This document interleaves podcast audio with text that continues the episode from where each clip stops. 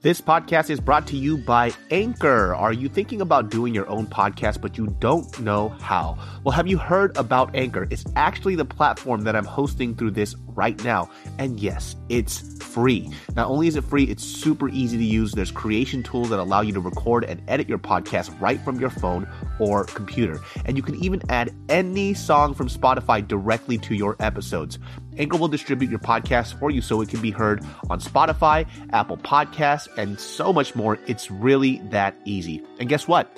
You can actually make money from your podcast with no minimum listenership. That's a big deal. So it's really everything you need in one place to make an amazing podcast. All you have to do is download the free Anchor app or go to anchor.fm to get started today. In 5, 4, 3, 2, 1. Welcome everybody to another episode of the Genius Brain Podcast.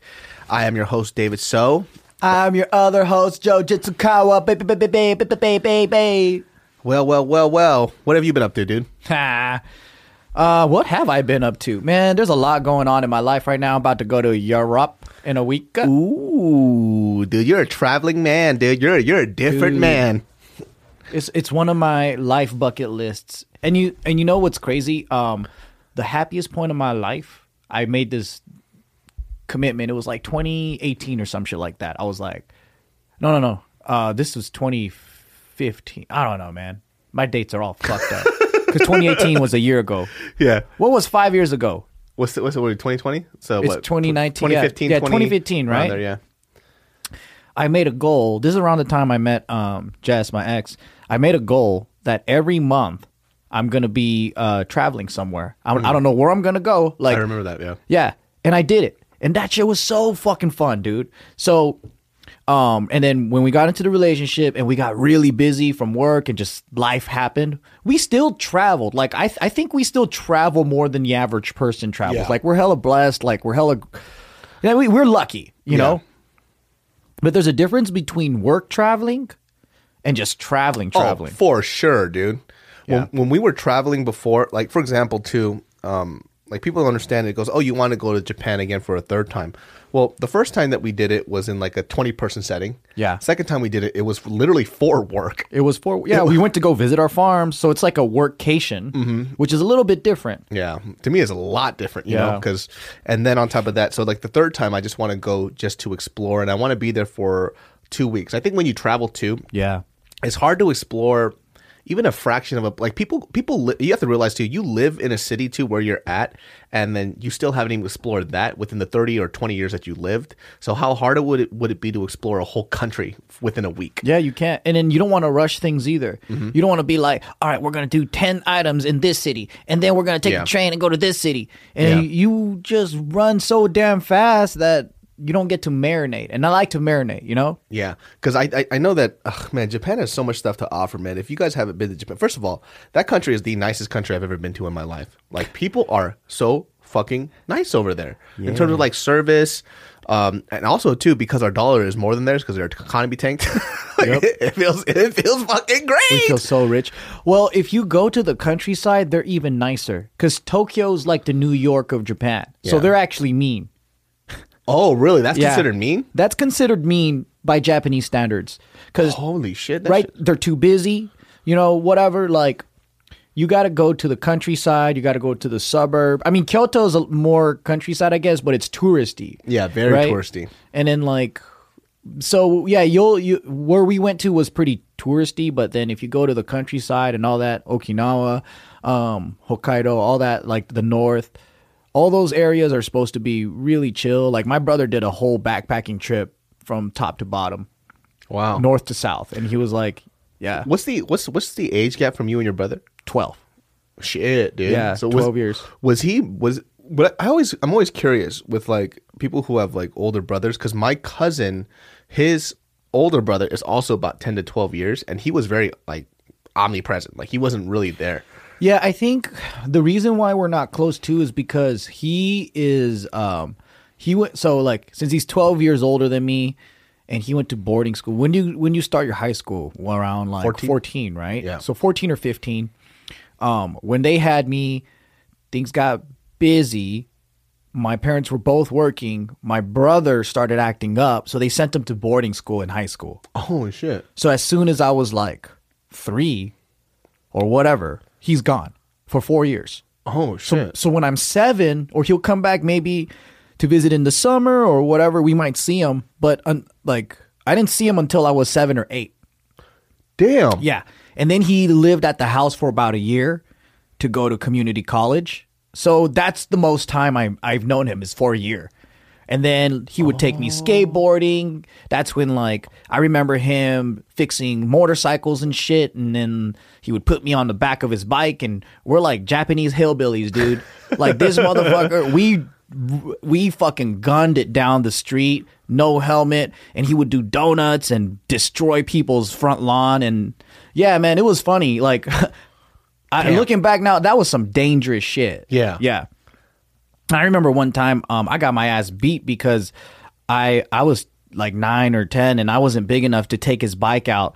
But I literally like picked it up and I turned it on and then the bike fell and I couldn't get it back up. And he was pissed. Oh, but yeah, because you dropped it. Yeah, yeah, yeah. That's the most fun I had and the most interaction that I've had with him because he was hella into like. Just redneck shit, you know, like motor sports, skateboarding, surfing. You and your brother are just very active people. He's way crazier than I am. I'm a scaredy cat compared to him. Yeah, he's like the extreme sports guys that can actually do the tricks. I can't do any of the tricks. Oh, yeah. Shit. So like I'm not really a daredevil like him. Like he did the competitions, he did those. You know, when you go snowboarding with this guy, he's flipping around and doing the 360s and shit, and I'm just riding. That's so interesting because, like, I feel you would think that maybe because when I see like some relatives, I usually see like the older or the younger brother or the older and the younger brother being different, right? Like you could tell like they have like distinctive personality differences, but you're just like a not as I guess bold version of him in terms of like extreme sports. Oh yeah, no, not even. I wanted to be like him, and I would. Kind of mimic him, but he is a interesting case. Like I remember the last time we talked and we were talking about like ourselves and just whatever we share a lot of similar personality traits in how we view the world and how we view society and all this other stuff.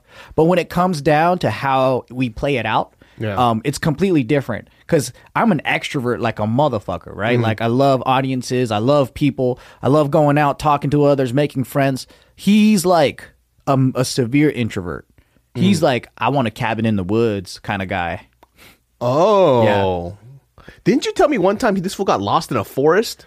Yeah, that was in Japan. So when he was doing a tour in Japan, he was with a tour group and he kind of I don't think he's ADD, but he's kind of like that kid that follows a butterfly everywhere and loses track of time. So he's taking photos and stuff, and he's going into the forest, and he basically loses the tour group, and he goes deeper and deeper, and he says he starts finding these little what do you call them?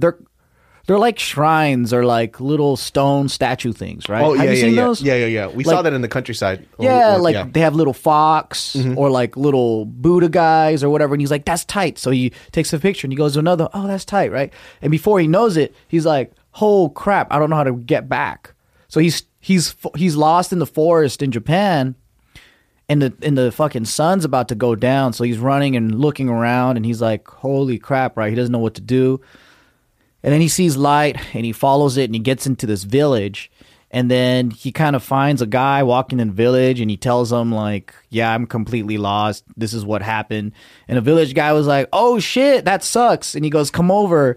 And then he told his whole family and then they basically gave him a room, fed him, let him bathe. And then in the morning they took him to they walked his ass all the way to the bus station and then pretty much like, did all that. Japanese people are so fucking nice, dude. If I saw somebody in the middle of a forest, I'd be like, fuck you. You're going to murder me, dude. But he probably, because he knows that my brother, I mean, he speaks Japanese too. So it's probably different from like, who's this? But they'll probably do it for a foreigner too. That's fucking crazy. But that's country people, right? And I feel like most country people all over the world are really good, like kind-hearted souls. Dude, I could not get lost in the forest. I would fucking die, dude. I would literally fucking die. That's not the first time he got lost in a forest, though. Why does he keep going in the forest? What's wrong with him? So he was like, he was telling me that he was like very, since he was so introverted, he hated being a little bitch about everything. Like, yeah. And he said, okay, I have to travel alone. Because he was that's scary, dude. Because he used to travel with people all the time. So he says, maybe in Japan I can do this. So he decided that he was going to go backpack in Japan and do this by himself. And then after that, he was like, I always want to travel alone. Fuck people. Because he's like, people drag me down. I have to negotiate and be like, you want to eat this? You want to go there? And then people are like, nah. And he's like, well, fuck. I don't want to listen to that. I want to go where I want to go. So he stopped traveling with people. Wow. Yeah. I can't imagine not traveling with somebody. Me too. I love the experience. I like sharing the experience with each other, and then we could talk about it when we come after. Like, that's what I like about traveling. Yeah. Like, doing it by myself, it seems so empty to me. Well, I'm going to Europe by myself, but I'm meeting someone there. Oh, yeah. See, that's fine. Yeah. Because, shout outs to Kyle Lee. Like, he's a vlogger out in Vietnam, and he's going to show me the ropes out there in Europe. My friends told me that when I go to Vietnam, I'm going to look like a fucking giant. Oh, dude, you are. Vietnamese people are small, man. Dude, I already know what that's like because in Japan, I felt like I was a giant. Yeah. I remember the subway handles. It was like right at my nipple.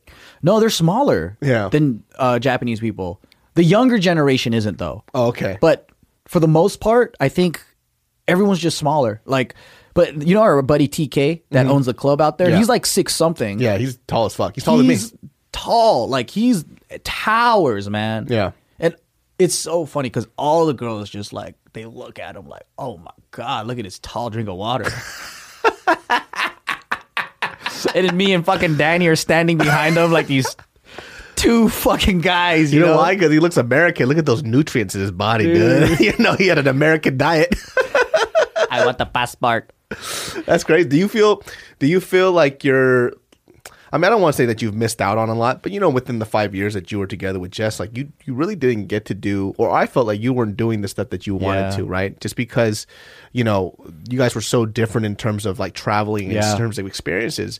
You know, for her, I mean, like a lot of people don't know this about her, but when she travels, like she gets like huge fucking migraines and it's very debilitating for her. Yep.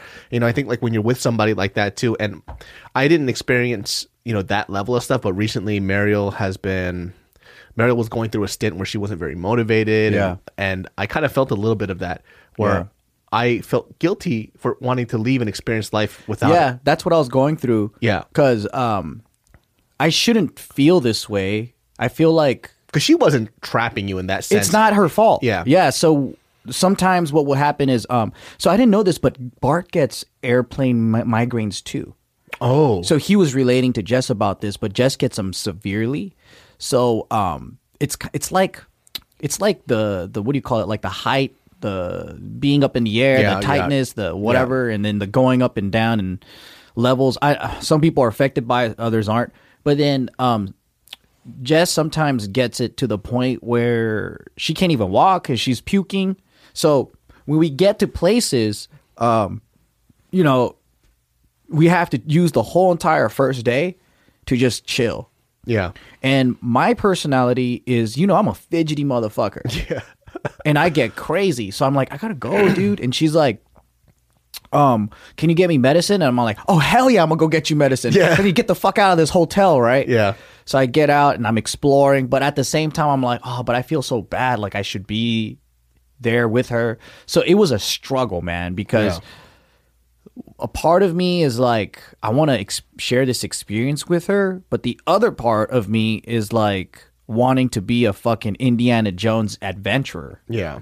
And then we both have different likes and dislikes and energy levels. Like she really likes to chill, take things slow, do things like on a resort and relax. And for me, I'll relax when I get home. Mm-hmm. I just want to see everything and move and for me, I don't get tired on trips because it's so energizing to me.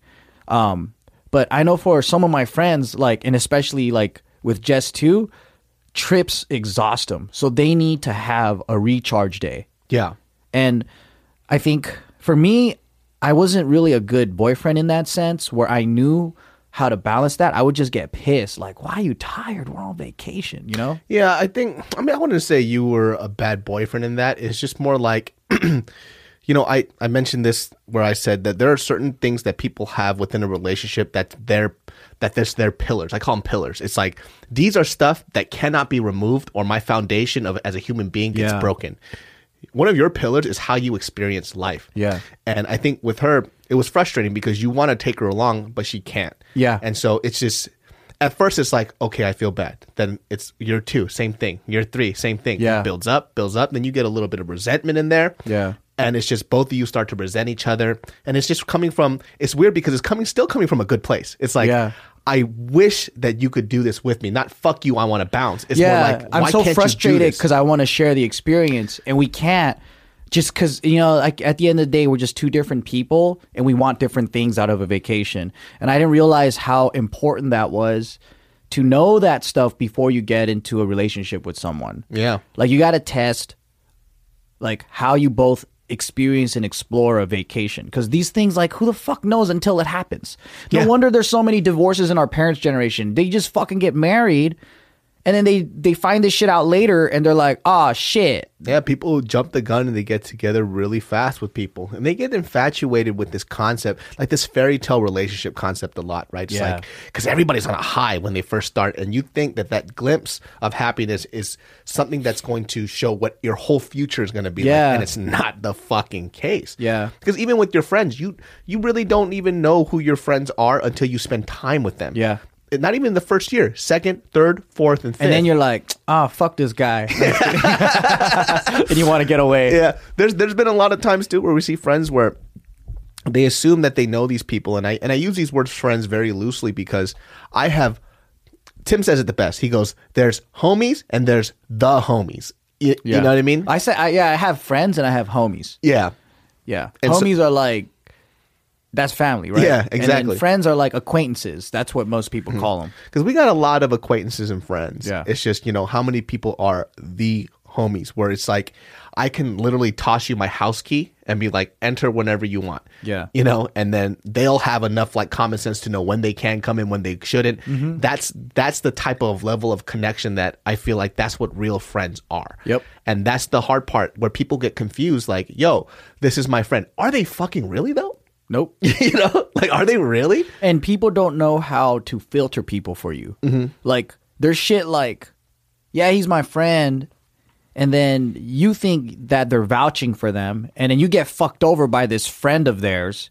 And you're like, what the fuck, man? And he goes, oh, well, I didn't know. It's like, you called him your friend, you fucker. Yeah, exactly.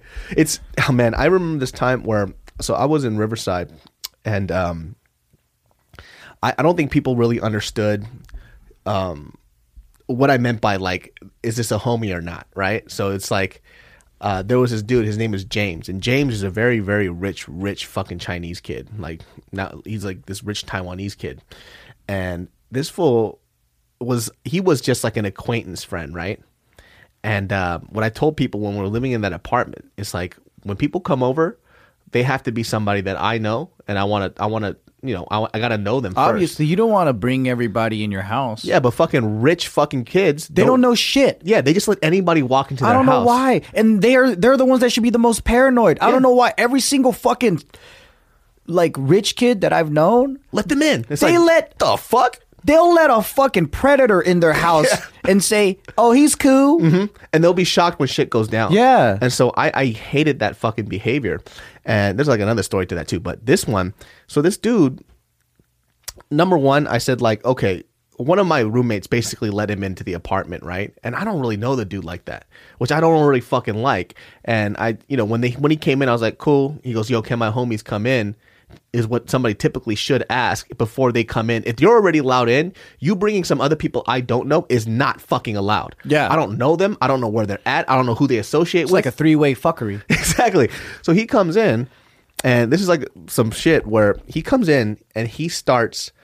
I had a rule where I just didn't like the smell of fucking weed. I hated that smell. So I was like... because it stinks up the whole house. Like, smoke that shit somewhere else. Yeah. But that fool broke up a fucking Black and Mild, used the fucking wrap, and started smoking inside our place. And I came after class into the apartment to find this fool with a bunch of tobacco on the floor, on the table, and all three of these motherfuckers were smoking in my apartment. Oh, fuck. I didn't know two of them.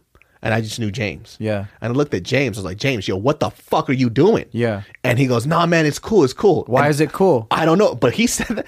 And then I just went, why is it cool? It's not cool. But this is, I guess this is how rich fucking kids work or some shit. I don't know. If someone said, what the fuck? You have to answer them. Yeah. You don't tell them that it's cool. Yeah, it's cool. It's cool. Like, that's going to diffuse it. That's only going to make me want to murder them. Yeah, so I got really fucking angry. And here's the funny thing, too.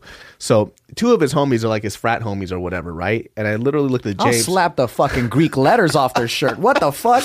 So, these dudes are just sitting there. I was like, yo, you two got to get the fuck out of my apartment, right? And I was, James, let me talk to you real quick, right? I was like, yo, I don't even like you being in my apartment alone in the first place. Like, number two. Because I didn't say it was cool. Like my other roommate said it was cool. You don't ever bring fucking random people in here. He goes, nah, man, you're tripping. It's cool. And I literally fucking grabbed him by his fucking pant belt. And I flipped him and I slammed him on the floor. I was so fucking angry. And I started like choking this fool out on the floor. You're tripping. It's cool. Why would you say that to someone? And he just kept on making me angry. But this guy, James, is so fucking dumb and so high. I'm literally choking this fool out, and I let him up, right? And he goes, whoa, whoa, whoa, whoa, chill. It's already been done, you fucking idiot. And he goes, David. I'm like, what's up, right? Pissed. And he goes, dude, my phone is dying, man. You got a charger? And I'm looking up like, he's so fucking high. Whoa, chill. He doesn't know what's going on. He's like, do you have a charger? Because my phone is dying. And I immediately stopped getting angry because I couldn't. I just started laughing. I was like, God. Your shit must be laced with something because you're so out of this fucking universe right now. You don't even realize that I just slammed you to the floor. He didn't realize it. He was like, he said, do you have a charger? My phone is dying. Oh my God. After I just slammed him and was choking him on the floor. It was so fucking, and these two other dudes that were in the frat pissed me off so much because they started, they heard us, the commotion go in, and they started coming in. And my other buddy, Rishi, he was like, you guys should step out because David's going to fucking murder you right now. Because they're like, oh shit. Because James already didn't get fucking socked in the face because I know him. Yeah. These two other people who I don't know that just started fucking smoking a blunt in my place, I would have stabbed them. I was so fucking mad. But that's just like, people are weird. It's like, you're not close enough to me to be doing this shit. Yeah. Do you understand? Like, they don't understand that shit. They probably treat it as a crack house. They're like, it's cool. Welcome to the crack house. You know? I know. I think when I first moved to Riverside, like that was the first time I lived outside of my house. So I didn't have enough like personal experience with other human beings to really learn how to control my temper when things wouldn't go my way. Yeah. You know, and I was living in a house with people who had all different walks of life. And albeit most of the people in that place, except for a couple of guys, this guy named Christian and this other dude named Tony, we had similar walks of life in terms of we weren't balling, you know, but a few of them were pretty fucking well off. And those are the ones I clashed with all the time because we didn't have the same wavelength. Yeah, we had a roommate who brought in one of his friends from the East Coast, and she went out to Ivy League. She grew up and she was living in a super nice area, like the richest area like, of that place. And then when she was at Princeton, she told me that you know, they would meet people at the coffee shop or whatever, mm-hmm. and then they would carry that conversation to the house. Like they would bring this person that they met, like stranger, and then they would bring them to the like the frat house or whatever house that everybody was living in to introduce them to other people. So yeah. She thought it would be a great idea that she met someone at the spa and bring them over to our house. What the fuck? Yeah. So like, okay, so this is how it went down, right? That's the backstory. So I was talking to her and we're just like, she was staying with us at the time. And she's like, yeah, you know, my friend's going to come over. You guys, I'm really excited for you to meet him. And I'm like, cool. What does he do? Oh, you know, I think he's kind of like in between jobs right now, but he's like in entertainment. Like, so I think you'll like him because it's kind of like the same thing. And I'm like, oh, really? Yeah, but he doesn't have a car, so we have to go pick him up. And I went, wait, what? This is L.A. He's in between jobs. He doesn't have a car. That sounds like a fucking loser to me. Yeah. And he's kind of in entertainment. That sounds like a wannabe. Yeah. Like everybody here is kind of in entertainment. Yeah, everybody. And that to me just is a guy who's just, he thinks he's a fucking singer or a rapper or actor or whatever, right? Yeah. Fucking loser. And then I was like, so how long you known this guy? Like, is he from the East Coast and he's visiting? And she's like, no. And I'm like, oh, like, where'd you meet him? Oh, at the spa like a week ago. We just been talking. What the fuck? And I'm like, nah, you ain't gonna go fucking get him. What are you talking about? Like, yeah. Are you crazy? She goes, no, he's cool. He's my friend.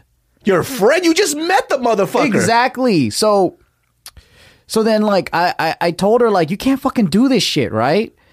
And when I made this realization, it was like it kind of like, oh, wait a minute, I didn't fucking realize this. Like, they're already on their way, and I called her and I was like, hey, you can't do this shit, right? Yeah. And then later that's when I found out why she thinks this way is because when she went to Princeton, I kind of told the story out of order, but when she, you know, she's like, well, I didn't think it'd be any like harm because she did that all the fucking time.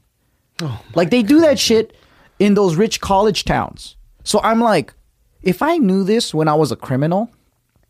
Yeah, I would have went to a coffee shop in Princeton, fucking made friends, walked into one of those fucking billionaire frat houses and robbed those fuckers dry. Yeah, easy shit. And I'm like, what the fuck? Are you guys kidding me, man? That's why. Is it that safe and sheltered? Am I the one that's kind of like a battered housewife here where I've been through some shit? You know what I mean? Like, I saw some shit. That's why I'm paranoid. Like, I'm not gonna let these fuckers in my house. Yeah, it's crazy. Even something as small as this, right? So stealing all of my $200 worth of furniture. You know what I mean? Like, I don't have much to fucking take, but still, it's a violation. Like fucking like even Mariel too. When we were first dating, there was something small. Park a car. We leave, and she left her backpack in the front seat, and I was like, "What are you doing?" And she was like, "It's cool. We're just gonna go in for like 10 minutes." I was like, "Nope. Always take your backpack." Because I'm used to people busting fucking windows and jacking bags out of cars. It only takes 1 minute to do that. Exactly. Not even just smash, grab, and you're gone.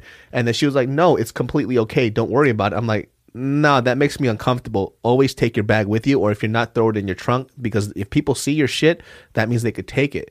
And I think for her, it was hard pressed because she grew up in like the Chino Hills Diamond Bar area. She thinks that the window would protect it. She's like, it's locked. She's like, there's no way in. She's so fucking innocent. Yeah, dude. Don't worry, I locked the door. Okay. Oh, great. Well, there's no way no one's gonna get in now.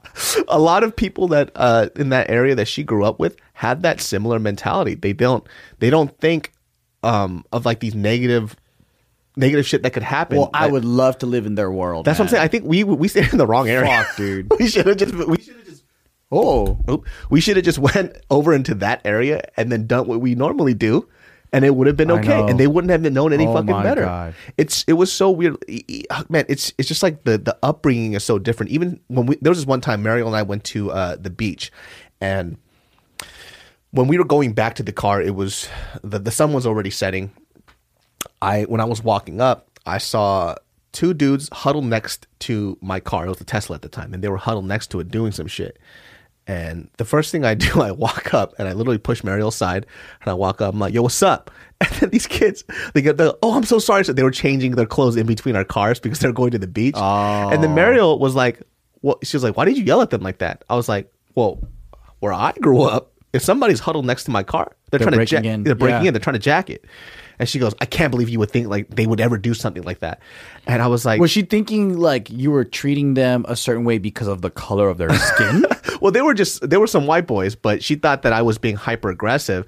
But what I was trying to explain to her is that this usually meant my shit's going to get jacked because my car's been broken into a couple times. Yeah, just like that. Yeah, and it was just weird, and I kind of felt bad because I kind of like squared up on them. I'm not like a scary looking dude, but then I was like fucking getting ready to like protect my fucking car. Yeah. And I think for her, she wasn't used to growing up like that. Yeah. So for her, she just sees me being hyper aggressive. She's like, you're overreacting. Yeah, a little bit. She thought I was overreacting, but in my mind, I wasn't because I thought somebody was going to steal my car. Yeah. Mm. It's weird though when people grow up differently, just like that lens and that perspective. Yeah, for me, I think I've always got along with people that grew up similar in class than race. Like I get along more with white, black, Mexican that are like lower middle class or whatever than I do with Asians that are high class. Yeah, we have nothing to talk about. Yeah, I mean, aside from the culture and food, yeah, the upbringing is different. Like, so when people like, I mean, we always talk about race and we always talk about like in Asian culture and this and that. But I think a bigger thing that connects us all is like class culture. Because I had a lot of similarities with Jess because of that, even though she's white and stuff. I mean, she is. And Aaron, you know, he's white. And like even Steve and like. We all kind of have a similar background in class, right? Like we're either middle or lower to middle class, and we never really grew up like a lot of our rich friends. So some of our rich friends we'll be friends with, but there's a little bit that's different if you've noticed. Yeah.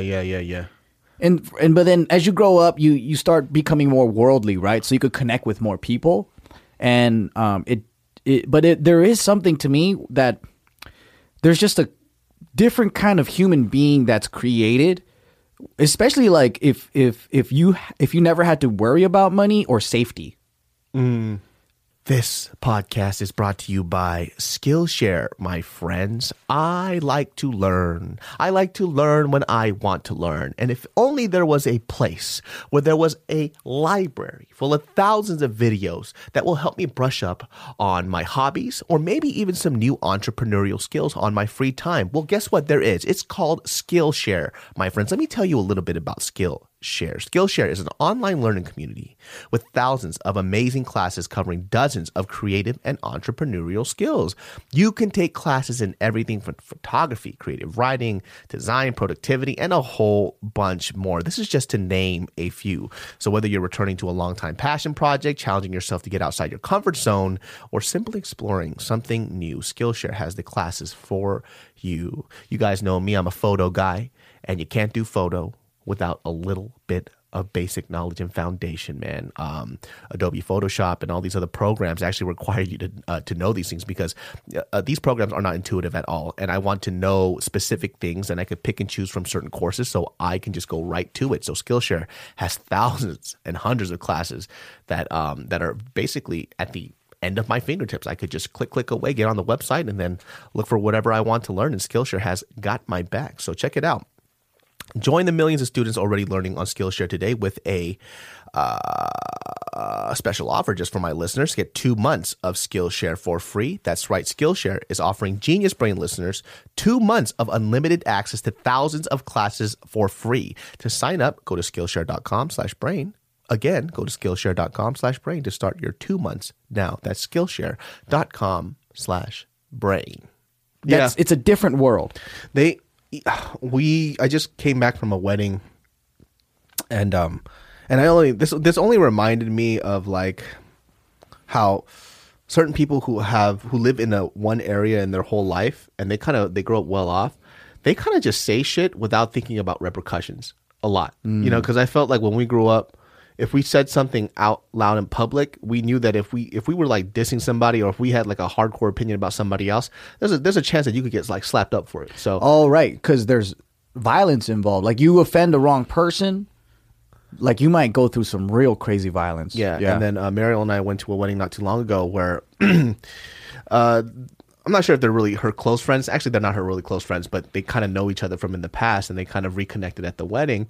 And I think she realized how different she grew apart from them just based on the subject matter of what they talk about, who they talk about, and how they talk about certain things. So they kind of grew up with just only Korean people, right? And so the way they say certain things about other races, it's so common to like bash on other races. And you know, it's like lighthearted jokes, but to me it's not lighthearted because I grew up in such a multicultural area.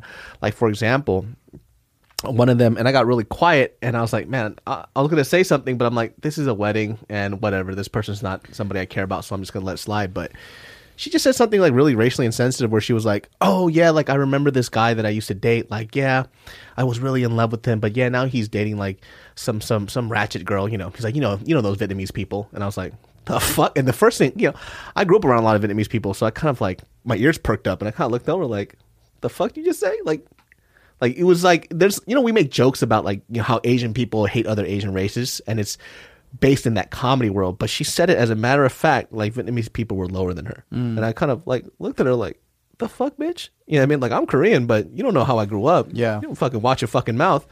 And I just kind of sat there for the rest of the wedding. I just had my phone out. I was playing games because, like, fuck these people. Yeah, I was like, yeah. I can't listen to this fucking ignorant bullshit. And it was hard for me because this is definitely a matter of people who grew up only around their kind, their thoughts, their philosophies, and they're very close-minded human beings. And they're the same type of people that would scream racism if someone did that to them. Exactly. And I just like sat there, and it was kind of like stewing inside me a little bit, but it wasn't my wedding. It wasn't my scenario, and I'm not going to ruin somebody's wedding and make a scene. Yeah, so. That's only correct if you say it in front of a Vietnamese person. Yeah. So you know those ratchet ass Vietnamese people, they're like, man, no, man, I know what you're talking about, man. I know, man. It's only funny when you're doing it as a joke and you don't really mean it. Yeah, and she meant it. That's fucked up, because that's the thing, man. It's like, I love making fun of how shitty like different cultures are. Yeah. But so is my culture. And I don't even, you know, but that's the joke and that's the fun part. You're saying things that you're not supposed to say. But when you really mean it and you really think that other human beings are below you, that's such a low way to think. And that's where it stemmed from. There wasn't any nuance. It wasn't really a joke. It was just like, these Vietnamese people are lower than me. I'm like, ratchet, dude. Fucking Korean people are ratchet as fuck. Have you been to K-Town? What are you talking about, dude? What the fuck are you saying? She acts like Koreans are super proper. We have something called Tommy girls, which are fucking escorts that's normalized in our culture, where they just walk around sucking dick all day. What the fuck are you talking about, dude? That's so funny. Like, I'm not hating on my culture. I'm just saying, like, every culture has their negative thing. Every culture has ratchet. Yeah, everybody does. There is no culture that is completely classy and completely like rich and like, there's none of that shit. Yeah, the remark came from just it was like her truth. It didn't feel very much like she was making a side comment or joke. It was just like a truth thing. It's like, oh, you know that Vietnamese people are only like this. It's like, I know a lot of Vietnamese people that are very classy and very wealthy. They are in Vietnam right now, dude. Killing it. I know, right? But that's kind of hard for me to digest too, like, especially because I have so much love for that culture, or just I know a lot, so it almost feels like an offense to me personally if I hear shit like that, like, and it's legit. Yeah. Like, if someone says it, because that's the same thing as if a white person were saying it to a black person or whatever. It doesn't make it less because it's Asian on Asian. Yeah, exactly. Yeah. And it's the whole, it's, you know, when we, you would do this character where you're just like the Korean character that's making fun of other Asian races. Yeah. That's a nuanced joke because of how superior Asian people feel compared to other Asian races. I'm making fun of all the old Asian men that are just blatantly racist, but they don't realize how fucking dumb they are. Yeah. Because they're really just the trash of that race. So they think that way. But you got to understand that to get it. Like, a lot of these people, they're probably lowest on the totem pole in their culture. Mm-hmm. So to overcompensate for being such a fucking lowlife, they have to talk shit about other races. Yeah. Because the classiest of the classiest, they're not fucking even doing that. They're too busy making money and doing crazy shit, you know? Yeah, you know, for facts too, like, you know, like a lot of the Vietnamese homies that I grew up around, or that I still have to this day, there's some paranormal ratchetivity going on, as I say. You know what I mean? But that's what makes it so fun. That's the fun shit. Yeah. Yo, if you've never been to a fucking Vietnamese wedding, you are missing the fuck out, dude. That shit is the funnest wedding to ever go to. And like, I don't know, I think ghetto or ratchet or just all that stuff is perspective, right? Because there's something about the Southeast Asian culture that I love, very different from the East Asian culture. Mm. I feel like we need to learn how to fucking loosen up. Talking about East Asians, right? Yeah. Japanese, Koreans, Chinese. Yes, we party and we fucking binge drink and whatever. But I feel like we have a lot to learn from Southeast Asians and just enjoying life and not being so tense and not being so fucking serious. There's a lot of saving face, you know, in our culture. It's very political. Like Korean and Japanese, it's so much ingrained into our culture. It's so hard to be yourself because you're thinking about what somebody else thinks about you all the fucking time. You're almost like living for rules more than just living. Dude, let me tell you this fucking funny shit. At that same wedding, Mariel and I were sitting down, and this older Korean gentleman that knew the younger girl next to us from like at church from way before when she was maybe he hasn't seen her maybe in a few years. I'm only guessing because the first thing he does when he sees her, he says this. He goes in Korean. He goes, "Whoa, you gained a lot of weight." Jump, dude. Damn. It's so fucking funny in Korean culture that, you know, looking at somebody and making a judgment about how they look is completely normalized. Yeah. I mean, a part of me feels like Japanese too, man. Yeah. Just, yeah. She goes, "Oh, those 살쪘네," which means like, "Oh, you got a little fat, didn't you?" They'll say that shit all day. Which I was like, I started cracking up only because, you know, from now I'm Korean American. From looking at that from an American perspective, I think it's so hurtful. It'd be very hurtful. But in Korean culture, it's kind of like, "Oh yeah, I did gain some weight." It's like, "Ah, oh, you're right. And I'm trying to lose some weight." They're like, "Ah, but you plumped up." Yeah, but making comments about your physical looks in Asian culture, it's pretty normalized. I don't know what that feels to somebody, if it hurts them a lot. Because if somebody looks at me and says like, "Oh, you gained some weight," it doesn't hurt my feelings. Because you heard it so much, or maybe I just never really felt a certain way about it. Because if I did gain weight, to me, it's just facts. It's like same here. Yeah, it's like, "Oh, you're right, I did gain some weight." And then I don't know if it's the same in Korean, but they say it in such a cute way, like the way that they tease you and whatever. I feel like it's adorable, because especially old ladies too, when they fucking come at you and they'll be like, "Oh, you got fat," you know. They're not disgusted. That's why it's just it's almost like a conversation topic. It's like the immediate go to. Yeah, one of the biggest Korean compliments that you can ever get is, "Oh, 너 얼굴이 왜 이렇게 조그매," which basically means like, "Oh, why is your face so small?" It's like, like you're having a small face is like the biggest fucking beauty compliment you can ever get on earth. It's like, "Oh, my face is small. Wow," like Chia. Tim's fucking wife, her face is like a tiny almond. You know what I mean? In Korea, it's like a perfect almond face. In Korea, she's considered the standard of what beauty is. Really? Yeah, because her face is like the size of a fucking pinky nail. You know what I mean? Like, I could literally cover all Chia's face with my thumb if I wanted to. No, I mean, they'll comment on all body types, right? They'll be like, "Oh, you got muscles. Oh, you tall. Yeah, look at you. You're fucking small." You know, like, they'll... Yeah. It's just like the thing for us. Yeah, that is a funny observation. Yeah, right. They always have to make a physical observation about you, and that's like the beginning of their conversation if they haven't seen you in a long time. Yeah, because if I get fit, they'll say that too. Yeah. They'll be like, "Oh shit, you've been working out, man. Good for you," you know. Yeah. And they're like, "Hey, you've been getting fat. You've been eating good." Yeah, like, they'll say that too. My mom, my dad did that once too. There's this kid that I used to know. In Sacramento, I was one of his first Korean friends here. Funny shit, because when he came from Korea to here, I can't remember what age that I met him, but I'm thinking it was freshman year of high school. And my dad is such a fucking savage because his older sister dressed like a tomboy all the time. Like, she used to wear those baggy ass Jinko jeans, baggy ass t-shirts. Back in the day with Korean girls, it was super popular in Korea, like dressing like a boy and shit in the baggy clothes.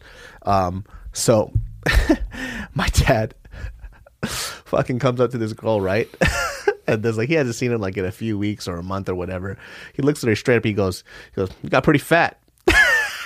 She just looks at him and storms off and goes into her room. Super bad. I just looked at my dad. I was like, "Why did you say that?"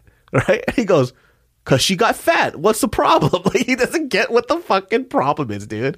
And it's just making that physical observation was just something that Korean people always do. Damn. He goes, "You got really fucking fat, dude." He's just like, "You got fat." Did she gain weight though? She got fat. I thought it was the baggy clothes. Oh yeah, I think she wore baggy clothes because maybe she to hide it, to hide her. Oh, her man, bigger appearance. That's fucked up. She wasn't ugly or anything either. She was, I think, she was like pretty decent looking. It's just that she didn't really, she wasn't very like.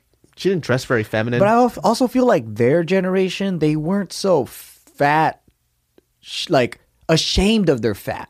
Yeah. Like, because my uncle told me like back then, like, they liked slender women, but they feel like our generation is way more body, what's the word? Like, obsessed. Like for them, they're like, yeah, there's like a lot of the girls now I find completely beautiful, but the guys today don't even think so. So that's one. And then another thing is the guy's body type. Like, they're like, the ideal man was someone who kind of had a potbelly or just had some thickness to them. And he was like, it was a different time.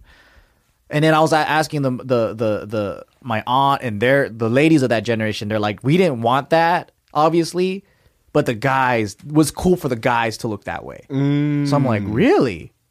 I don't know. So for the guys, they wanted to be like a little bit potbelly and a little bit meaty, right? And that was being a man. That was cool. You don't want to be a skinny boy. But then the girls actually like the skinny guys. Beauty standards are so fucking different, dude. Even like all our homies, when we talk about what we like, I feel like you and I have very similar tastes in what we find attractive, right? More curvy women. I think that's just what we grew up seeing. Athletic, athletic, curvy women. Yeah. And then, you know, like some other Asian people, they like the girls with the thigh gap, super thin. They look like they haven't eaten in 6 days. That's different, yeah, and they get crazy. Fucking a hard on looking at these girls with fucking like 12-year-old boy chest. I need curves, man. Yeah, and they're like, damn. That even if they're small, they have to have curves. Yeah. And I'm not, you know, to each their fucking own. That's not really my thing, but I can't really wrap my head around that. But they can't. That's their style. Yeah, they can't even wrap their head around, you know, who I think is really pretty.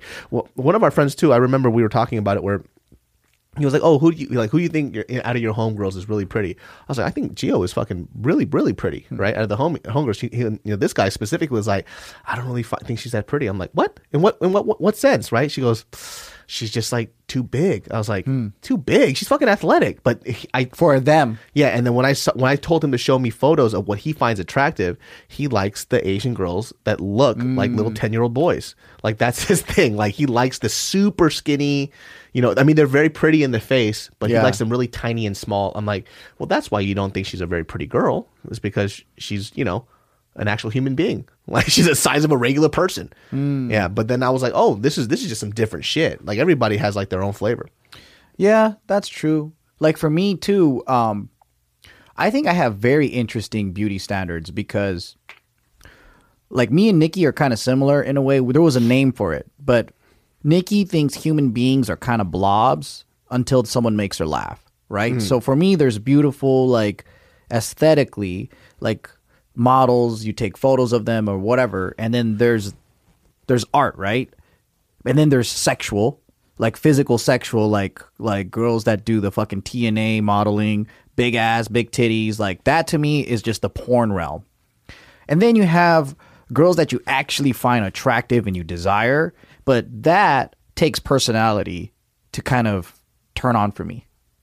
And so I can have someone that isn't really that good looking, but because I'm into them, like I think I've heard this a lot from women too. And I'm like, maybe I think like a fucking woman, but like that is something that I'm like, boom, I want you. And I don't give a fuck. If you look ugly to other people, you look good to me. So you know what weird. It also is too, I think, you know, that comes with like time and age, because once you've had this very simple form of attraction, which is just you look good, I want to fuck you. Yeah, you're always trying to look for that a different high that's way better than that. And it's to me like it goes away. Oh, very fast. As soon as you get laid, as soon as the magic is gone, as soon as you start to realize their personality, then you move on to the next. Yeah. After a while, you get desensitized to the beauty. Yeah. So. For example, and it takes time, though, because I'm 35 now. So, like, it took years for me to be desensitized to beauty. And it's only because I got laid by beautiful girls. If I never did, I don't think I'd be desensitized. And on top of that, for sure. It's like once you buy a luxury car that you can, and then you can afford another one, and you can buy as many cars as you want, and then you get kind of bored of it unless you're Jay Leno and you're really fucking into cars, right? But for most people, I feel like there is a point of overstimulation. And then you have to go for something else. So it's the same thing with abusing sex. It's the same with abusing drugs. I think like just looking at women that way, it turns into this, you know, it's an abusive behavior of just looking at eye candy, basically. And there's got to be a point where you go and grow past that. But I think for a lot of young men, they get stuck in that. And sometimes forever, because most guys don't get the chance of exploring past that. And I think for women, it's different because they stand around and they get to choose. Like I say, a beautiful girl experiences what a famous influencer gets to experience. Yeah. You know, they get pursued. They have choices. They have multiple choices. So they could sit back and be like, all right. And if they wanted to, they get to experience the whole, like, let's use these good looking guys and let's hoe it up a real quick and see if it's worth it. Yeah, that pretty person thing gets worn out super fast. When I there's a story where when I was in college, there's this one girl within the dorm, every fucking guy fawned over this chick. Like, loved her to fucking death. Not because her personality was dope, not because of anything else. They just thought that she was fucking hot as hell. Mm-hmm. Personally, didn't think that she was that attractive, but to them, she was like a cheerleader, very fit. She was like half Chinese, half white. I think she was a little cross-eyed. Maybe that's why I didn't really like her. But they're thinking about other things with those cross-eyed eyes. Dude. They're thinking if they could stick their dick in her mouth, it would probably straighten it out or something. But... you know, being a pretty person too, I think that the lens of what a pretty person sees is so different from everybody else too. Especially because she's cross-eyed. Yeah. She didn't know what the fuck she was looking at. But this girl, I didn't. It's not that I didn't like her. It's just we didn't vibe very well because I think she kind of predicated her personality on her looks. Like, she didn't really have much to offer or talk about aside from things about herself. It was very narcissistic, right? And I didn't really blame her for that. I kind of blamed it on all the guys around her. So when she would walk into the dorm, every fucking guy would act as if they were on an island and they haven't seen pussy in years. They would walk, oh, how's your day doing? What are you doing today? They would try to make her laugh, or she would say something not funny at all. And they're just... cracking the fuck up. And I was just like, the fuck? Like, the bitch ain't even that fine. And even if she was, she's not saying anything. And so when I would walk by her, I would just be like, hey, just give her a hi and a wave, right? And I would just move by. I would say hi. And then one day, we're all chilling in the dorm and we're all talking. And then she asks to talk to me and she takes me aside. I'm like, what's up? And I'm like, what's up? She goes, how come you don't like me? And I'm like, what? What do you mean I don't like you? She goes, that's how guys actually get hot girls. She goes, I could tell you don't like me. And I'm like, I don't know what you're talking about. And she goes, like, you don't really talk to me. You don't like start up a conversation with me. Like, what's wrong with me? And I'm like, yo, nothing's wrong with you. Like, I say hi to you every time I see you, right? She goes, yeah, but it's different. I could tell, like, you have like an attitude. I'm like, listen, at that point, because I had a girlfriend at the time, who I was madly in love with. Yeah. So I looked at her, I'm like, I'll be real with you, right? And she never really talked to me after this. I was like, I'll be real with you. Like, I don't know why you think you're so fucking special. Like, I'm just chilling. Like, I'm just saying hi. Like, I know these other dudes, when they come up to you, they're all like fawning over you and you're used to that attention. I don't care about you like that. I don't know you like that. Yeah. So I'm just going to say hi to you. Like, if you want to get to know me, we could be friends. Yeah, let's do that. So she took you as being standoffish and bad behavior because she has a different standard of how guys treat her. Exactly. So when someone wasn't in love with her, which you're right. It's their fault because it's not her fault because they're actually friend zoning themselves. Mm-hmm. She thinks, oh, these guys are so nice and so cool. We're all friends, mm-hmm. Not knowing that they all want to fuck the shit out of her. Of course. And then if you ask her, she'll be like, no, we're friends. No way, you mm-hmm. know. And then she sees you. This asshole doesn't want to be my friend. Yeah. And like I said before, I don't even blame her. I blame all those fucking guys drooling over her for setting the standard of what a normal human interaction is. You know, you fell upon a technique, though, that many people do not know until they accidentally get there. Which is what? That girl came up to you because you made her self-conscious. And that's how you get hot girls. I already had like this girl I was in love with. So at that point. I know, but that's what a lot of dudes fuck up on is they're so thirsty. They're so fucking desperate, dude. Yeah. But I mean, yeah, you don't have to be a dick. Just center yourself. Yeah. And then an insecure, you'll fucking make her insecure because you're not fucking doing what the other guy's doing. And you know what I think too, which kind of hurt her feelings the most is that. You had to say like you're so fucking special though. Well, because I was already irritated. It's like you're not special like that. Yeah, like in college. I was like, I don't know. And you think I'm harsh now? 18-year-old David was way worse. Yeah. Like I didn't give a fuck. You know what I mean? So now I'm like, you're not that special. Like, you know, I already said all that shit. But when I look back at it, the reason why I think I was also upset was because I think she thought fat, chubby, Asian dweeby guy should be drooling over me. So why is this guy who is like geeky and fat and weird looking isn't drooling over me? What's wrong with me? And that already irritated me. It's like, bitch, I don't give a fuck about you. Yeah. You know what I mean? Like, I don't fucking... At the time, I was madly in love with my 18-year-old girlfriend. I was 18. We were in love. You were just a fucking blip in the radar to me. So it didn't fucking matter, you know? And I think it's because her shit was hurt because, oh, this guy, clearly he's gonna be drooling over me. Yeah. And I didn't like her thinking that she could have that power over me, because you don't. I don't give a fuck. I never really have. Even the first girlfriend that I was with, I didn't really like her because she was the prettiest girl in the school. I liked her because of how she made me feel. Mm-hmm. You know, she made me feel. That's so advanced. You're so emotionally intelligent. I grew up talking to my mom all the time. That's just the shit that I like. Oh, and you grew up in that hair salon. And that nail salon. I was around women. A lot of girl talk. Hell yeah, I was around women my whole fucking life, dude. And I was too, but you were in them. Funny. You were inside them. That's the difference. The women I was around were not. I think they're different, man. Like, they didn't do the gossiping, girl talk, all that stuff. My mom fucking hated gossip. My grandma was highly intelligent. She was more like a dude, always wanting to debate and talk about intellectual shit. And my mom was just working and very like to herself. And if she goes hang out with her friends and I'm around, like, they're talking about worldly shit.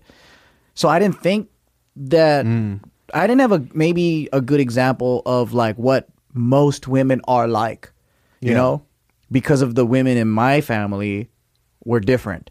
Yeah. And they didn't show that side to the kids, which I found out later. They did do it, but they compartmentalized what they did. Whereas in other families, that shit just went out. Yeah. You saw mom fucking, you know, doing this, losing her composure, doing whatever, like having her period days, whatever. They saw the natural forms of what a woman does. Whereas my house, they kept it separate. They're like, don't bother the kids, don't bother the husband. Yeah, man. Like, I think I've always liked the emotional connection, because the first time I lost my virginity was with the girl that I had been chasing in high school for 3 or 4 years. Yeah. So I think like that type of sex that I had, which by the way was terrible sex. I didn't know what the fuck I was doing. She didn't know what the fuck she was doing. That shit sucked. That shit was like Mormon fucking fuck through a blanket type of sex, and like you know what I mean? Like the religious, very strict, you know, like fucking to like make a child type of sex. Just very boring, because I didn't know what I was doing. But because of that emotional connection that I had with her, I think that was the type of high that I was always looking for when it came to sex. Because after her, when I was just like, you know what, dude, like you keep trying to look for love. You just need to just date as much girls as you can, for number one, for stand-up experience, so you have stories to talk about. Yeah. But two, just start fucking. Just try it out. You know, see what happens. And what I found out too was that, you know, it was very hard for me to get women. I had to use my mouthpiece like a motherfucker. But when I would hook up with these girls, it was like, ah, man, it's not that good. But you girls are so nice and forgiving though, compared to guys. Oh, for sure. When it comes to looks and all that. Yeah, I mean, I mean, looks is what draws them in first. But they're so fucking nice, man. When you think about it, the kind of shit that guys. Good-looking guys will not really do it with a not-so-good-looking girl. Yeah, you know what I mean? Like, it's a lot more shallow. Yeah. Guys are much more shallow when it comes to looks. Yeah. Because I think, like, with especially, like, the girls that I hooked up with, I think that when we made, like, a good emotional connection, after that, it was just, it was are they gonna let me or not? You know? Yeah. And after a while, they're having a good time. They're like, all right, let's fuck. Yeah. You know? And it was cool. Cool for me. I don't know about her, but, you know what I mean? But it would happen. And I remember too, when I was younger, I used to think that, you know, a lot of my better looking guy friends, they would always tell these stories about, yo, I bagged this chick, but they would never tell the stories about how many times they tried that night and failed. And so I used to think that these dudes like got it like that all the time. Oh. And then I remember I went clubbing. And you saw them talking to this one, talking to that one, talking to this one, talking to that one. Right, because I didn't really like going clubbing, but when I was like, fuck it, after my first girlfriend and we separated, I was like, you know what, let me hit this club scene and see what's up.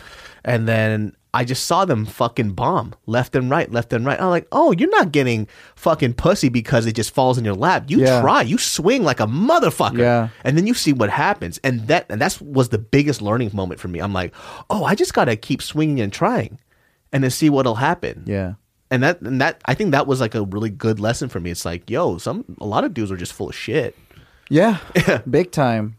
Yeah, and a lot of guys I think they're more putting on a show for the rest of us. Oh, for sure. Because I'm like, they probably like the wow more than they actually like fucking the girls. Mm. And I'm like, what are you doing that for? They like putting the getting the fucking notch on the pegboard or whatever. I was the opposite, man. I was ashamed of being such a pervert.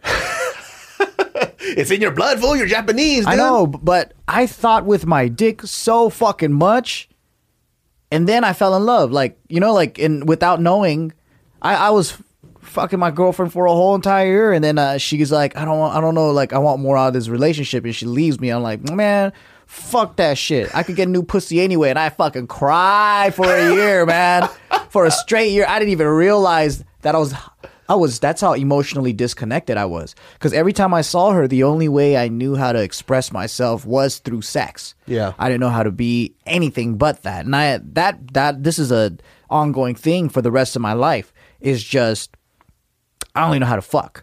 Yeah. And that's the only way I physically connected emotionally or whatever. I didn't say anything. I didn't express it in any other way.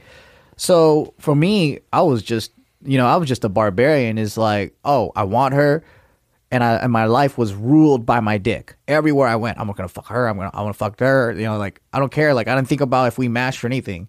I was just thinking if my dick matched her pussy. That's so fucking funny, man. But I feel most guys are like you, though. I think most guys are. I think I just was. You just go, oh, she looks good. Oh my god, that ass! I can't stop thinking about that ass. You know, I was just a hopeless romantic, dude. I like that shit. I think I was too, until I had a lot of trouble understanding girls in that sense, and I got my heart broken, and I was like, man, I don't even want to deal with this shit. And also, you know, when you're young, and you know, girls are young too, and everyone's young and trying to learn about themselves, and no one knows what the fuck is going on. And then I build trust issues, because you go, I can't trust what these hoes say. My fucking pimp heart breaks because these hoes always be lying to me. My fucking 15-year-old self. I can't trust these hoes no more. She said she loved me, but she didn't. You know? Damn. So you, when you kind of experienced like your heartache, you couldn't really figure out what was going on with you then, huh? Like you were just, it's just like, oh, what? Fuck this pain. Yeah, it was. I was like 17, fucking cry like a little bitch. She, in my head, she left out of nowhere. But looking back, there were plenty of warning signs that she was not feeling the relationship. Here I am, drunk in sex, and not knowing that I loved this girl. Yeah, we were fucking every week. You know, you got that 17-year-old boner that needs to be handled. You're not even fucking right. You fucking for like a minute every 15. You know, minutes, whatever, just chilling at home, fucking all the time, doing nothing. You're just in bliss, right?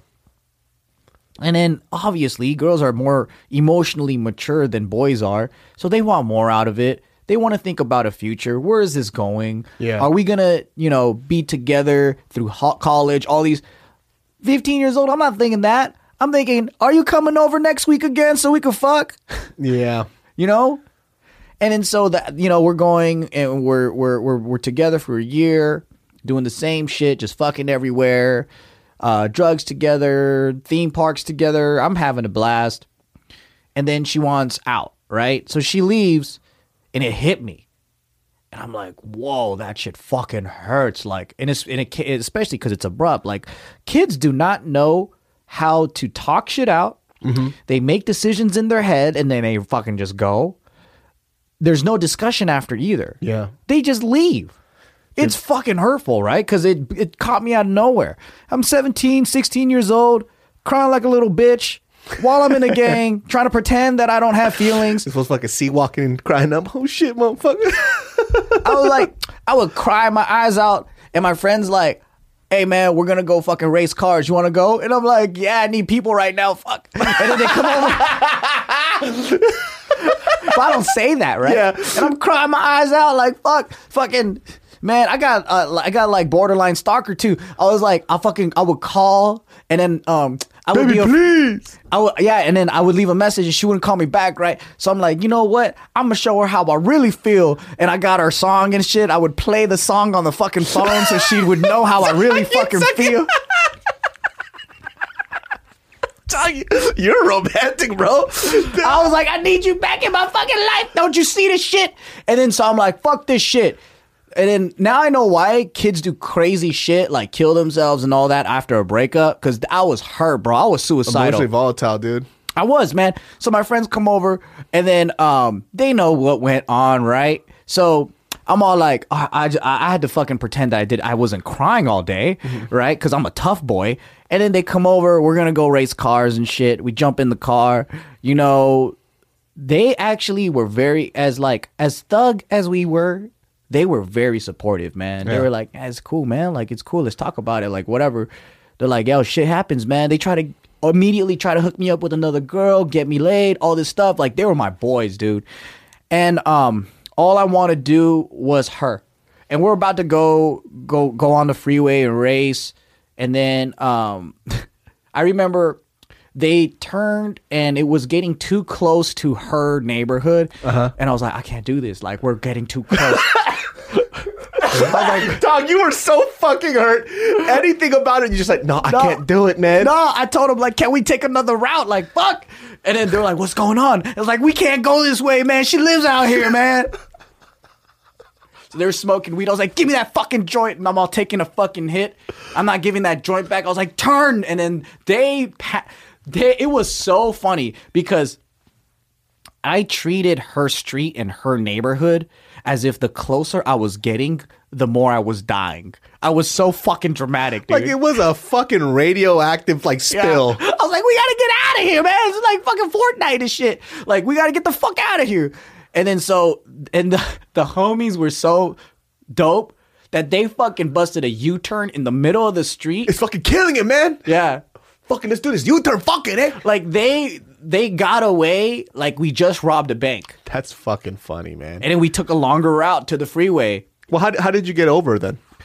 Man, I didn't know how. Like, it would hit me out of nowhere for about a year straight. Like, out of nowhere, my heart would just start aching. I'm like, oh, I couldn't go to school. I couldn't do, like, regular gang shit anymore. My heart was so broken. They're like, hey, man, you want to go jump some fools? And I'm like, no. Isn't that funny? I couldn't do regular gang, man. That's how stupid it was back then. It's like, hey, man, I don't want to cheer you up. Let's go shoot people. Nah, that's so fucking funny. But you know what I mean? Like, I could just picture them like, hey, man, you want to go graffiti this place up? Yeah. It's like, I already did. I wrote her name 17 times on it. You know, the thing is, like, if you know, there's people out there who have never had their heart broken before, and they just got to be with one person. I tell this to Mariel. I was like, you've never had your heart broken before. She never? And you never will, because I'm not going to leave her. I was like, you'll never have your heart broken. You're fucking lucky. Oh, because getting your heart broken is a fucking bitch. I would never wish that upon my worst enemy, because it's like, how I used to describe it was, it felt like my heart sank into the middle of my stomach, and my stomach would turn. And it's young heartbreak. Dude. Yeah. Young heartbreak is intense, bro. Yeah. That shit's intense. That's why I know every Brian McKnight song, dude. It's because I used to fucking make these mixtapes, and I would just listen to that shit in my car, and then I remember I would just be in my room crying my eyes out, dude, nonstop. When I got dumped, I went into this part. I told my best friend at the time. I told him we were sitting on top of his fucking hoopty ass Nissan Sentra eating this burger, and I just started crying into this fucking Wendy's double cheeseburger. I was like, oh, I just remember I couldn't taste it because I was crying so much. I was like, she fucking broke my heart, man. Like, what? You're eating a double cheeseburger in this parking lot, and your snot's getting into the cheese. That's disgusting. And then I took his Brian McKnight mix CD, and I just started playing that shit nonstop over and over and over. Oh, the music, man. The R&B helped me out so much. Dude, man, I know all of those lyrics because of that first fucking heartbreak. Yeah. And it's crazy because that heartbreak lasted a while, because I think I was trying to get back with her, just like in your case. But for me, it was like for a whole year, because she was my best friend as well. Oh, so you were able to talk to her? We were friends, and we were kind of talking to her once in a while. Yeah, we had to end it. I was getting too obsessed, man. Same here. Like, it was just like, I kept on hoping that something was going to happen from this. Yeah, and girls are so sweet that they'll never tell you straight up. Yeah, and guys are so stupid, will take that as a hope. Yeah, you know, like, girls will be like, well, maybe we can stay friends. And in my head, I'm like, there's a chance. I just got to be better. She just wants me to be a better man, and I can fucking get her back. Yeah, it just never worked out. And, you know, even looking back at it now, there were signs that she wanted to leave, you know, that it wasn't working out. And even for me, too, I knew that we weren't working out, but I just was trying to force something that wasn't there, you know? For me, that ass was good, man. Oh. We had a long distance relationship, and because I was at UCR and then she was in Davis. Oh, that's tough. And so, you know, we would see each other every now and then, and I would, you know, take the train to her, she would take the train to me. And I look back at it now, if she didn't dump me and we didn't break up, I think that was my biggest growth experience, was the fact that she left me. Oh. Because from then on, I got to really look at a mirror and say, like, bro, you're a fucking loser. Yeah. I didn't realize how much of a loser I was. I didn't think I was a loser, though. There was this time. That's crazy. But, I mean, you were older because you were in college, right? Oh, yeah, I was in college. So this went down when I was 16. Damn, dude, I was a fucking old loser. So I didn't have the thoughts to help me realize a lot of shit. Yeah, yeah. It was difficult. It took me like a year afterwards where I was still in love with her, and I was still trying to be like friends with her. Mm. But then there was a point where I remember I stopped being in love with her. And it was this time where I was trying to play it cool, like, you know, be a really funny guy and try to be a good friend to her, and just kind of act like I didn't care about her that way. And I was just acting out, doing dumb shit because I did a lot of stupid shit, you know. And she just looked at me one day. She goes, you know what? You're really fucking annoying. And she's never said that to me before. And I was like, what? What do you mean I'm annoying? Mean. And she was like, you're annoying me. And I'm like, oh, and that shit fucking hurt me. And I was like, damn. That's before your breakup? And this is after our breakup. Oh. So a year after. And I was like, she's never called me annoying before. This is the first time I annoyed her. And I remember I stopped. And I went home. And I was pissed a little bit because she kind of said that fucked up shit to me.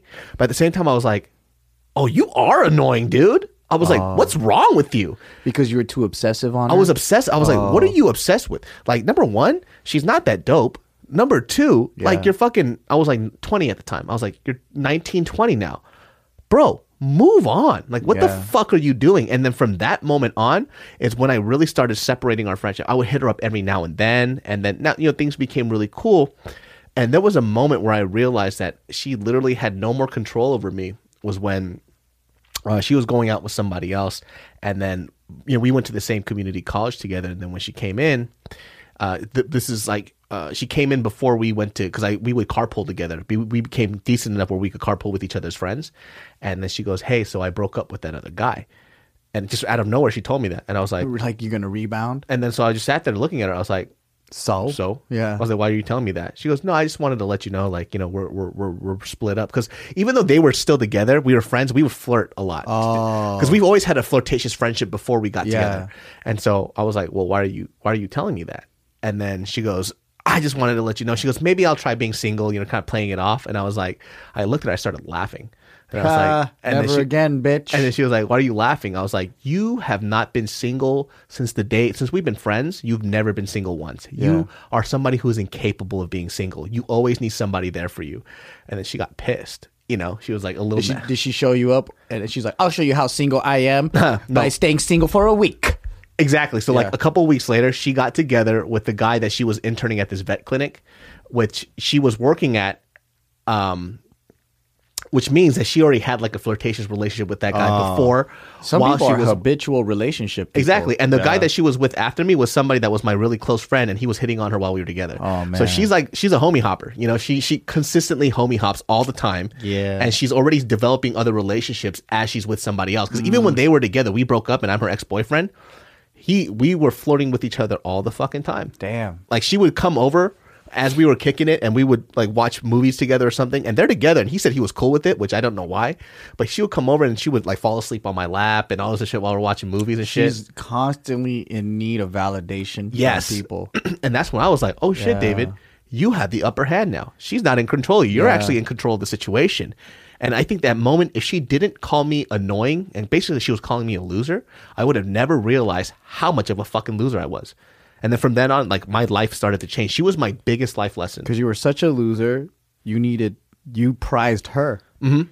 And she would have walked all over you and went for another guy that wasn't giving her attention that she wants validation from. Exactly. And I couldn't fucking see it too. And it's not like she ever had bad intentions, but that's just, once again, that's the type of guys that have been around her. So that's what she's used to. So it's not really her fault either. Yeah. So I just had to look back, and that's when I started doing a shit ton of stand-up. I started doing I just dated a lot more. I wasn't afraid of more experiences in my life. Just I started collecting all these stories that was helping my stand-up a lot, because I wasn't living just for one human being anymore.